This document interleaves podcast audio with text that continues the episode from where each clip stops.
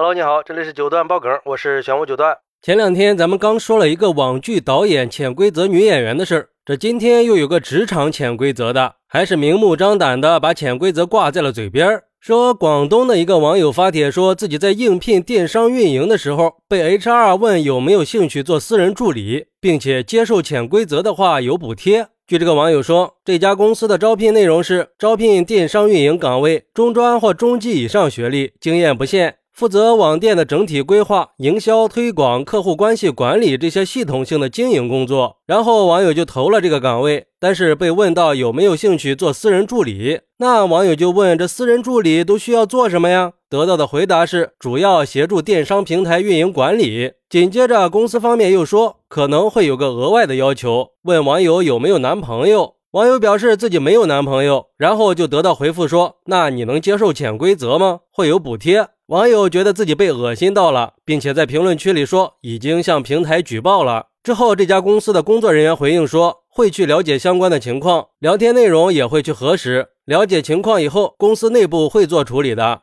我去，什么玩意儿啊？这是，这也太明目张胆了吧！而对于这个事儿，有网友就说了，总有这些公司在挂羊头卖狗肉，在面试的时候各种试探求职者的底线。像这种情况，平台应该加强审查和惩罚的力度。这样的 HR 背后还不知道祸害了多少女孩呢？我觉得这种人不像是 HR，倒像是那拉皮条的了。对于这种 HR，我想说，你可以自己下贱，但是别去践踏应聘者的人格。你以为别人都跟你一样也是垃圾吗？女生求职本来就不容易，又是卡年龄，又是卡生育的，现在还要提出潜规则，目无法律，无视底线，这不是公然的招嫖吗？还有网友说，我就不相信这公司管事儿的会不知道，要不然他一个招聘的，怎么可能会敢说这种露骨的话呢？真是把别人都当傻子了吗？只能说这样的公司太恶心了。这两年就业环境不好了，各种妖魔鬼怪也都出来了。人家求职是想靠着劳动换取报酬的，而不是去靠什么接受潜规则。现在的职场就是给人一种物化女性的氛围，觉得只要有钱，提出各种潜规则，总有女生会答应。毕竟要吃饭要生活嘛。加上就业环境又不好，求职的人多起来以后，有点钱的公司，有点权力的小领导们，心思也都动起来了。他们已经把潜规则当成明规则来说了，堂而皇之的都不知道成功了多少次了。这种行为是在侵害女性的权益，我觉得不只是平台应该处理，相关的部门也要对这种人和公司做出处罚。所以说，求职的女性和刚踏上社会的女性一定要多个心眼儿呀！为了一点补贴，接受所谓的潜规则，这种后果可能是你很难承受的。